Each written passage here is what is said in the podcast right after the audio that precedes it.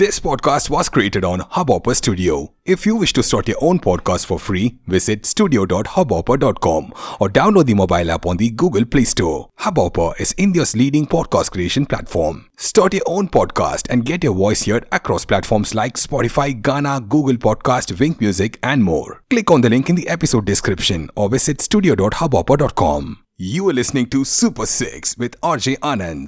சினிமானா Thala Thalapathy fans ஐபிஎல்லாம் CSK MI fans தான். ஜெயிச்சாலும் ஒன்னா சண்டை போட்டுப்பாங்க தோத்தாலும் ஒத்துமையா இருப்பாங்க ஒன்னா டாப் ஒன் டாப் டூல இருக்கிறது இல்லனா bottom of the table ninth tenth பிளேஸ்ல இருக்கிறதுன்னு சொல்லிட்டு பயங்கரமா இருக்கு. ரெண்டு பேரும் மாத்தி மாத்தி நான் தோக்குற பங்காளி நீ தோக்குறியா பங்காளி நீ தோத்துட்டியா பங்காளி நானும் தோக்குற பங்காளின்னு சொல்லிட்டு மாறி மாறி நீ நானு வேற இல்லடா. ரெண்டு பேரும் அப்படிங்கிற மாதிரி இருக்கு. Welcome to super six with me RJ Anand இந்த நாட்டாமா பட கிளைமேக்ஸில் விஜயகுமாரும் சரத்குமாரும் ரெண்டு பேரும் தோல் மேல கை போட்டு ஐயா ராசா ஒன்னா போயிட்டியாயா? உன் ஃப்ரெண்டை விடாம தனியா இருக்க முடியாதுன்னு போயிட்டியாயான்னு மனோரமா ஆச்சு எழுவாங்கல்ல அது மாதிரி தான் இருந்தது நேத்திக்கு. சென்னை தோத்தோன்னே மும்பை அடுத்து அப்படி தோத்தது பாக்குறப்போ. அவர் சாதாரணமா நினைச்சுன்னு இருக்கீங்க. ஒரு காலத்துல எப்படி இருந்த ஐபிஎல் டீம்ஸ் தெரியுமா? டாப் டூ தான். எல்லா சீசனும் பிளே ஆஃப் போவாங்க. கப்பை தூக்கின்னு போய்க்கிட்டே இருப்பாங்க அப்படின்னு. இப்ப இருக்கிற இளங்கன்றுகளுக்கெல்லாம் வந்து அவங்கள பத்தி அருமை பெருமைகள்லாம் வந்து சொல்ல வேண்டியதா இருக்கு. ஆனா என்ன பண்ணுறது ஆக்ஷன்லேயே சென்னை சூப்பர் கிங்ஸையும் மும்பை இந்தியன்ஸையும் இந்த டெல்லி மொட்டத்தலை ஓனர் இருக்கார் இல்லையா? அவர் வந்து தோக்கடிச்சிட்டாருன்னே சொல்லலாம். எந்த பிளேயர் வந்தாலும் கை தூக்கி கை தூக்கி குட்டையை குழப்பி விட்டு விலையை ஏற்றி விட்டு சென்னைக்கும் கிடைக்காம மும்பைக்கும் கிடைக்காம ஒரு சில பிளேயர்ஸ் டெல்லிக்கும் கிடைக்காம வேற டீமுக்கு தாவன பரிதாபங்கள்லாம் நம்ம உட்காந்து பார்த்துக்கிட்டு இருந்தோம். அந்த மாதிரி ஒரு நிலைமையில போய் ஆக்ஷனில் மிச்ச மீதி இருந்ததை பொறுக்கி போட்டு எடுத்துட்டு வாங்க அப்படிங்கிற மாதிரியான டீம் செலெக்ஷன் தான் மோஸ்ட்லி இருந்தது. பட் ஒரு ஹேண்ட்ஃபுல் ஆஃப் டேலண்டட் பிளேயர்ஸ் தான். ஆனால் இவங்க குரூம் ஆகிறதுக்கு கொஞ்சம் நாள் ஆகுமே அப்படிங்கிற மாதிரி ஒரு ஃபீலில் தான் இருந்தது. இந்த பக்கம் பார்த்தீங்கன்னா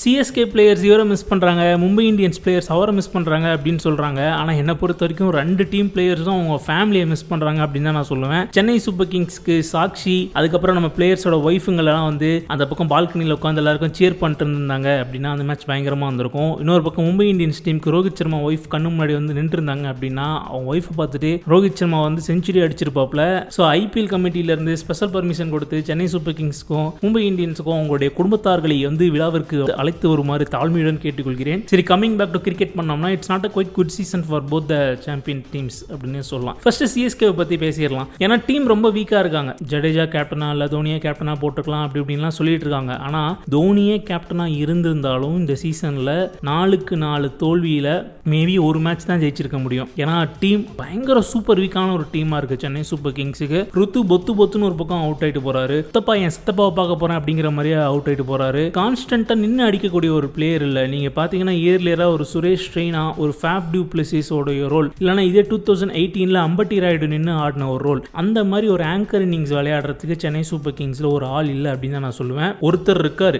எம்எஸ் தோனி. அவரு தான் சிஎஸ்கேக்கு எப்பயுமே கான்ஸ்டண்ட்டாக பெர்ஃபார்ம் பண்ணிட்டு இருக்க ஒரு பிளேயர் ஆனால் அவரும் வந்து ஃபைவ் டவுனில் வந்து இறங்குறனால என்ன ஆகுதுன்னா அவருக்கு அடுத்து பெரிய லெவலில் பிளேயர்ஸ் இல்லை அப்படிங்கறனால அவர் நின்று ஆடக்கூடிய ஒரு சுச்சுவேஷன் கிரியேட் ஆகுது. நிறைய டைம் யோசிச்சிருக்கேன். எம்எஸ் தோனி ஒரு அட்டாக் பண்ணி ஆடலாமே ஆடலாமேன்னு ஆனா அவர் வர டவுன் அவர் வர பொசிஷன் வந்து பாத்தீங்கன்னா அவர் அக்ரெசிவா ஆடுறதுக்கான வாய்ப்புகள் கிரியேட் பண்ண முடியாத ஒரு சூழ்நிலையா வந்து அந்த இடத்துல வந்து நிக்குதுன்னு நான் சொல்லுவேன். மேபி ஒரு த்ரீ டவுன்ல எம்எஸ் தோனி வந்து இறங்கினார்னா அதிகமாகலாம் பேட்டிங் பிடிக்கவே வேண்டாம். ஒரு மூணு ஓவர் வெலாசிட்டு ஒரு முப்பதுல இருந்து நாற்பது அடிச்சு கொடுத்துட்டு எம்எஸ் தோனி அவுட் ஆயிட்டு போனார்னா கூடவே போதும் அப்படின்றத நான் பார்த்துக்கிட்டு இருக்கேன். சேசிங்காக இருந்தாலும் சரி ஃபர்ஸ்ட் பேட்டிங்கா இருந்தாலும் சரி batting up the order MS Dhoni வந்தார்னா சிறப்பா இருக்கும். அப்படி இல்லையா? கடைசியா வந்தாலும் அவர் வந்து டாட் பால் ஆடியோ டிரைவ் ஷாட் ஆடியோ டிஃபென்ஸ் பண்ணியோலாம் விளையாடவே வேணாம். விக்கெட்ஸ் அடுத்து இல்லைனாலும் பரவாயில்ல. வந்த உடனே பவுலர்ஸ் ஒரு ரெண்டு காட்டு காட்டினார்னா ஆப்வியஸா pressure on the bowling team அப்படின்னு நான் சொல்லிடுவேன். அதுவே வந்து அவங்களுடைய நிலையை மாற்றும் நிறைய தப்புகளை வந்து பண்ண வைக்கும் அப்படின்னு நான் சொல்லுவேன்.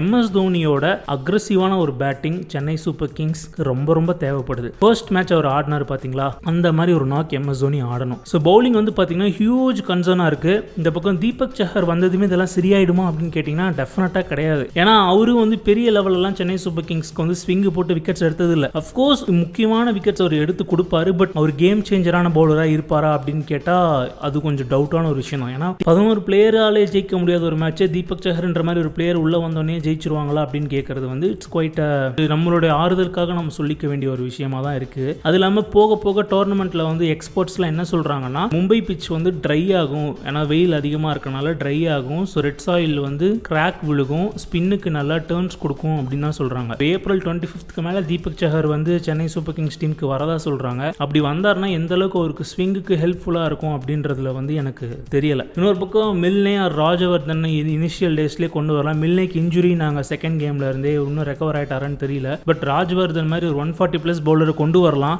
ஏன் அந்த காலை எடுக்க மாட்டாங்கன்னு தெரியல. மேபி ஈஸியாக ரன்ஸ் லீக் ஆகிடுமோ ஒன் ஃபார்ட்டிக்கு மேலே அடிச்சா அப்படின்னு பயப்படுறாங்களா என்னன்னு தெரியல. ஆல்ரெடி ரன்ஸ் லீக் ஆகிட்டு தான் இருக்குது Chennai super kings bowlers runs வாரி வழங்கிட்டு தான் இருக்காங்க. விக்கெட்ஸ் எடுக்கிறது இல்லை ஹூ நோஸ் மேபி ஒரு ஒன் ஃபார்ட்டி ஸ்பீடுக்கு மேலே போடக்கூடிய ஒரு பவுலர் சென்னை சூப்பர் கிங்ஸ்க்கு கிளிக் ஆகலாம் இல்லையா? அதனால ஒரு சான்ஸ் கொடுத்து பார்க்கலாம். Mukesh Choudhary compare to his previous games இந்த மேட்ச் அவர் தான் அந்த அஞ்சு நாள் லீவை யூட்டிலைஸ் பண்ணியிருக்காருன்னு நினைக்கிறேன். நல்லா ஹோம் ஒர்க் பண்ணி சூப்பர் லைன் அண்ட் லென்த்தில் போட்டிருக்காரு. ஒன்லி கன்சர்ன் இஸ் அவர் வந்து விக்கெட்ஸ் எடுத்து கொடுக்குற ஒரு பவுலராக மாறணும். அது ஒன்று தான் சென்னை சூப்பர் கிங்ஸை பொறுத்த வரைக்கும். இது வரைக்கும் நான் பார்த்ததில்ல. பவுலிங் ஒரு ஹியூஜ் கன்சர்ன் பவுலர்ஸ் நான் கையில் தான் இருக்குது பேட்ஸ்மேன்ஸ் கூட பார்த்தீங்கன்னா ஏதாச்சும் ஒரு பிளேயர் வந்து அடிச்சு கொடுத்துருவாங்க. ஓரளவு நூற்றி ஐம்பதாச்சும் தேத்தி கொண்டு வந்துருவாங்க. ஆனால் நேத்திக்கு மேட்ச்சில் கூட இனிஷியல் விக்கெட்ஸ் எடுத்திருந்தாங்கன்னா எஸ்ஆர்ஹெச் டஃப் பண்ணியிருக்கலாம் எடுக்காதனால நம்ம ஜெயிக்க முடியாத ஒரு நிலைமை ஆயிடுச்சு. ஹோப்ஃபுல்லி நெக்ஸ்ட் மேட்ச் ஆர்சிபி கூட விளையாடும் போது நல்ல டஃப் ஃபைட் கொடுப்பாங்க அப்படின்றத நான் நம்புகிறேன் மும்பை இந்தியன்ஸை பார்த்தா அவங்க டீம் ஒரு பக்கம் சுக்குநூறாக பிரித்து தள்ளிட்டு இருக்காங்க. ஏன்னா பவுல்ட் இல்லை ராகுல் சகர் இல்லை ஹர்திக் பாண்டியா ரொனால் பாண்டியான் அப்படின்னு சொல்லிட்டு அவங்க டீமுடைய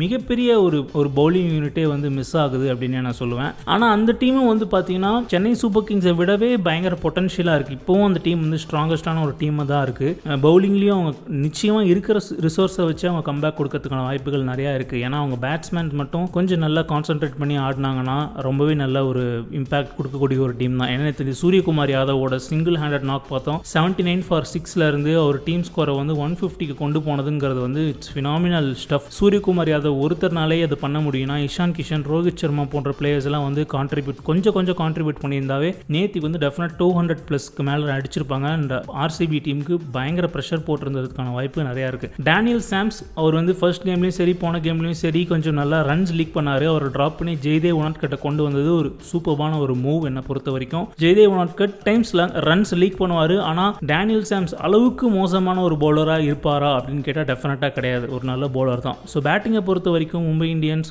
அவங்களுடைய பேட்டை சொல்லுங்க கான்ட்ரிபியூட் பண்ணி விளாண்டாலே போதும். எப்படியாப்பட்ட கேமாக இருந்தாலும் டெஃபினட்டாக மும்பை இந்தியன்ஸ் புல் பண்ணுறதுக்கான அந்த கெப்பாசிட்டி இருக்குது நான் சொல்லுவேன். ஸோ சிஎஸ்கே கம்பேக் கொடுக்குமா எம்ஐ கம்பேக் கொடுக்குமா அப்படின்னு நான் பார்த்தா எனக்கு வந்து ஸ்ட்ராங்காக எம்ஐ கம்பேக் கொடுக்கும் அப்படின்ற ஒரு ஃபீல் தான் எனக்கு இருக்குது சென்னை சூப்பர் கிங்ஸ் கம்பேக் கொடுக்கணும்னா அவங்களோட பிளேயிங் லெவனை இன்னுமே அவங்க சரியாக எடுக்கலை அப்படின்னே நான் சொல்லுவேன். சம்வேர் அவங்க ஏதோ டீமில் ஒரு ஜோஷ் மிஸ் ஆகுது. அதை வந்து அவங்க என்ன ஏது அப்படின்றத ஃபைண்ட் அவுட் பண்ணி சீக்கிரம் அதை ரெக்டிஃபை பண்ணணும். டுவெண்ட்டி டுவெண்ட்டியில் இருக்கிற மாதிரியே டீம் எனர்ஜெட்டிக்கே இல்லாமல் விளையாடிக்கிட்டு இருக்காங்க. டிஃபெண்டிங் சாம்பியன்ஸ்ன்ற அந்த ஒரு ஃபயர் ஆட்டிடியூடோட விளாண்டாங்கன்னா சென்னை சூப்பர் கிங்ஸ் டெஃபினட்டாக இந்த வாட்டி அட்லீஸ்ட் ஒரு டாப் ஆஃப் த டேபிளுக்கு பக்கத்துலயாச்சும் வரதுக்கான வாய்ப்புகள் நிறையா இருக்குன்னே சொல்லலாம். இந்த பாட்காஸ்ட் எப்படி இருக்குது அப்படின்ற கருத்துக்களை வந்து நீங்கள் எனக்கு லைக் பண்ணி ஷேர் பண்ணி கமெண்ட் பண்ணி சொல்லலாம். ஸ்பாட்டிஃபைல கேட்டுட்டு இருந்தீங்கன்னா ஃபைவ் ஸ்டார் ரேட்டிங் மறக்காமல் கொடுத்துருங்க.